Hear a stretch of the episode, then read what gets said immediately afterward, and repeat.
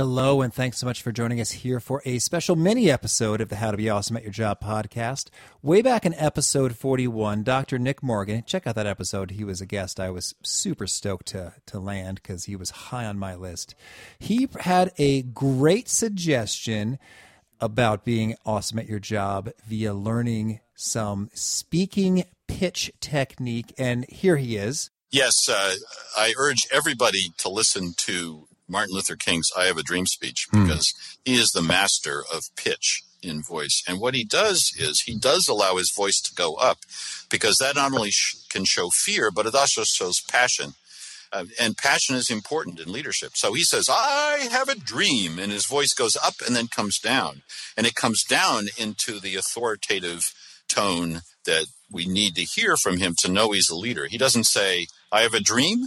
Mm-hmm. If he had if he had given that speech saying I have a dream, nobody would have remembered it and nobody would have followed him. But because he said I have a dream and his voice came down at the end, he signaled both passion with the higher pitch at the beginning of the phrase and then authority and strength with the lower pitch at the end of the phrase. And so you need to start thinking of your voice as almost a musical instrument to convey both passion, both caring and authority and leadership.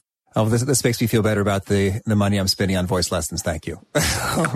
Excellent. Uh, that, that is. Everybody should spend money on voice lessons. And I say that I'm not a voice teacher per se, so I'm not going to make any money from that recommendation, but everybody should. Okay, so Dr. Nick Morgan giving us a suggestion on something to listen to and watch out for. And so I would love to drop that in right now. Special thanks to Elimra French on her YouTube video, uh, which has the the text of the Martin Luther King Jr. I Have a Dream speech, as well as the audio there. And Elimra French has been really cool about sharing that. So I'm dropping the audio from that in here. Have a listen and hope to catch you on Wednesday when we're hearing from Beverly Kaye talk about what keeps great talent sticking around. But here is Dr. Martin Luther King Jr. Five score years ago, a great American in whose symbolic shadow we stand today signed the Emancipation Proclamation. This momentous decree came as a great beacon light of hope to millions of Negro slaves who had been seared in the flames of withering injustice. It came as a joyous daybreak to end the long night of their captivity. But 100 years later, the Negro still is not free. 100 years later,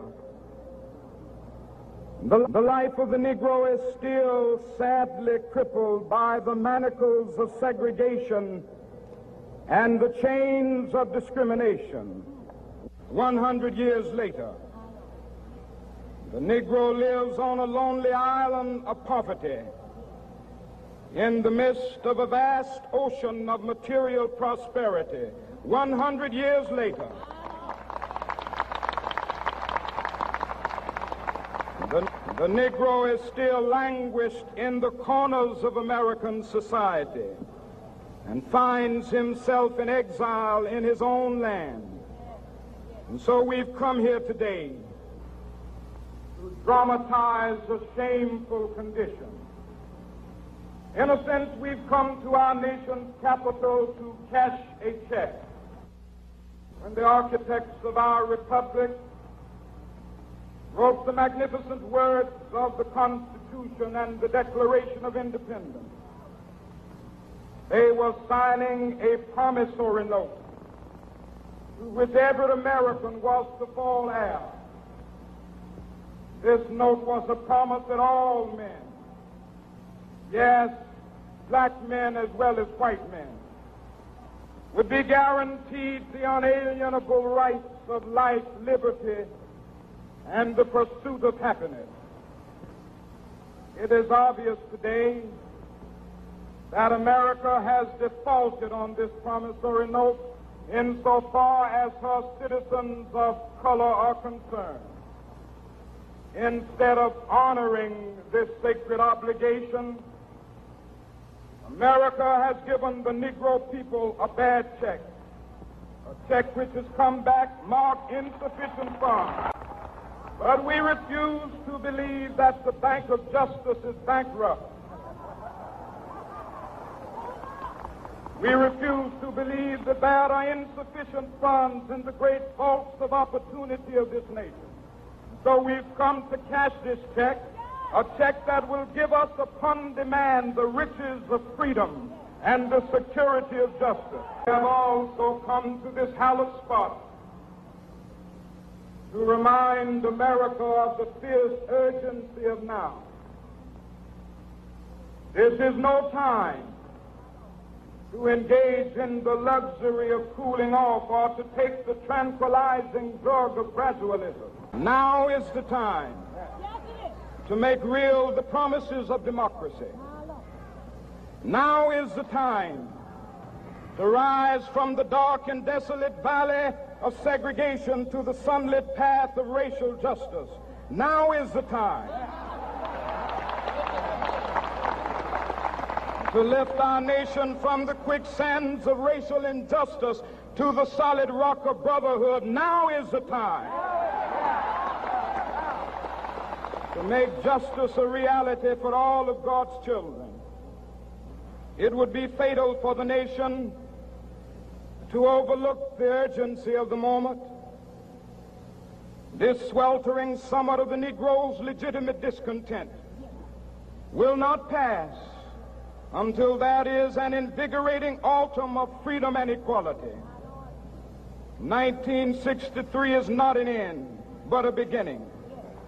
Those who hope that the Negro needed to blow off steam and will now be content will have a rude awakening if the nation returns to business as usual. There will be neither rest nor tranquility in America until the Negro is granted his citizenship rights.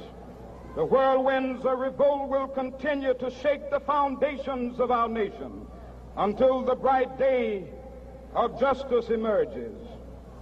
But that is something that I must say to my people who stand on the warm threshold which leads into the palace of justice. In the process of gaining our rightful place, we must not be guilty of wrongful deeds. Let us not seek to satisfy our thirst for freedom by drinking from the cup of bitterness and hatred.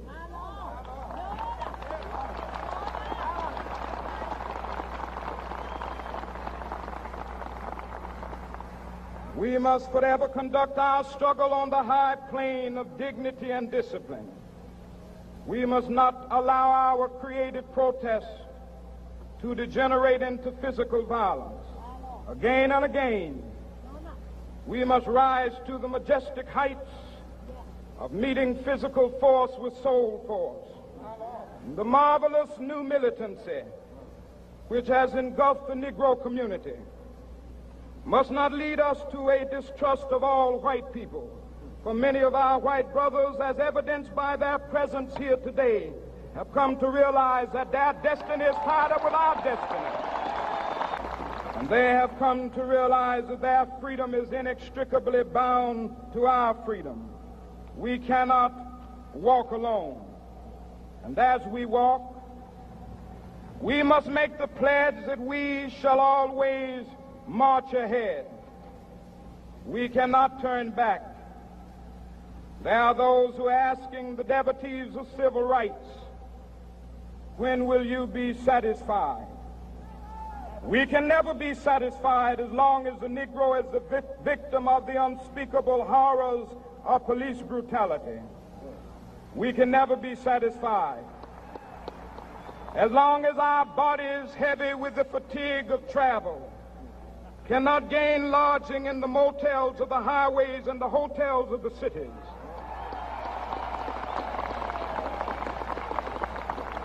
We cannot be satisfied as long as the Negro's basic mobility is from a smaller ghetto to a larger one. We can never be satisfied as long as our children are stripped of their selfhood and robbed of their dignity by signs stating for whites only.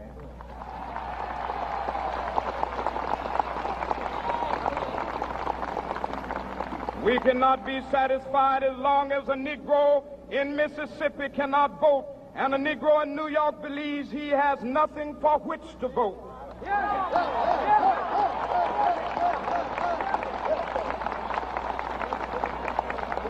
No, no, we are not satisfied, and we will not be satisfied until justice rolls down like waters and righteousness like a mighty stream.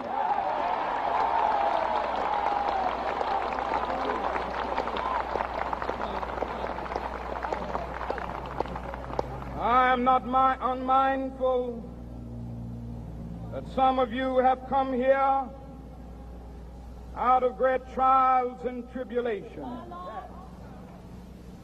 Some of you have come fresh from narrow jail cells. Some of you have come from areas where your quest, quest for freedom left you battered by the storms of persecution and staggered by the winds of police brutality. You have been the veterans of creative suffering.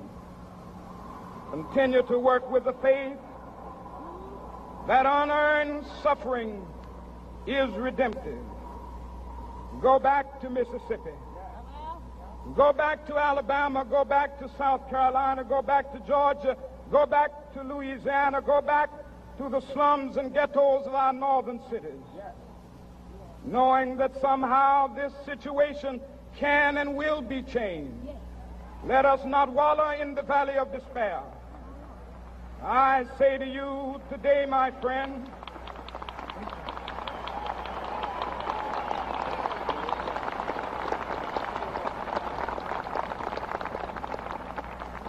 so even though we face the difficulties of today and tomorrow, I still have a dream. It is a dream deeply rooted in the American dream. I have a dream that one day this nation will rise up and live out the true meaning of its creed. We hold these truths to be self evident that all men are created equal.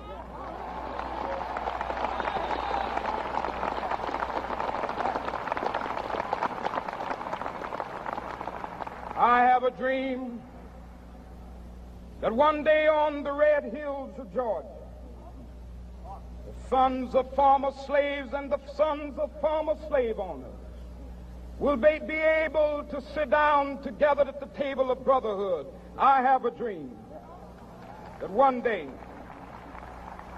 even the state of Mississippi, a state sweltering with the heat of injustice, sweltering with the heat of oppression, will be transformed into an oasis of freedom and justice. I have a dream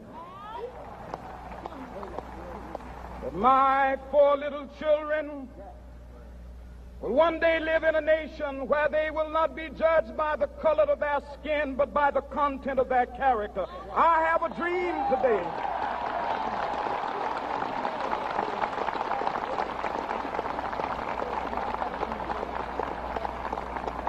I have a dream that one day down in Alabama with its vicious racists, with its governor having his lips dripping with the words of interposition and nullification.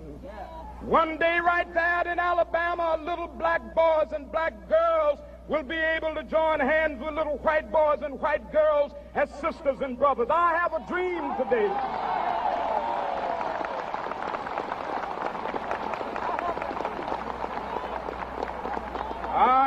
Dream that one day every valley shall be exalted. And every hill and mountain shall be made low, the rough places will be made plain, and the crooked places will be made straight, and the glory of the Lord shall be revealed, and all flesh shall see it together. This is our hope. This is the faith that I go back to the South with. With this faith, we will be able to hew out of the mountain of despair a stone of hope. With this faith, we will be able to transform the jangling discords of our nation into a beautiful symphony of brotherhood. With this faith, we will be able to work together, to pray together, to struggle together, to go to jail together, to stand up for freedom together, knowing that we will be free one day. This will be the day. This will be the day when all of God's children be able to sing with new meaning, My country, 'tis of thee. Sweet land of liberty of thee I sing. Land where my fathers died, land of the pilgrim's pride. From every mountainside, let freedom ring. And if America is to be a great nation, this must become true. And so let freedom ring. From the prodigious hilltops of New Hampshire, let freedom ring. From the mighty mountains of New York, let freedom ring from the heightening Alleghanies of Pennsylvania. Let freedom ring from the snow-capped Rockies of Colorado. Let freedom ring from the curvaceous slopes of California. But not only that, let freedom ring from Stone Mountain of Georgia. Let freedom ring from Lookout Mountain of Tennessee. Let freedom ring from every hill and molehill of Mississippi, from every mountainside. Let freedom ring, and when this happens,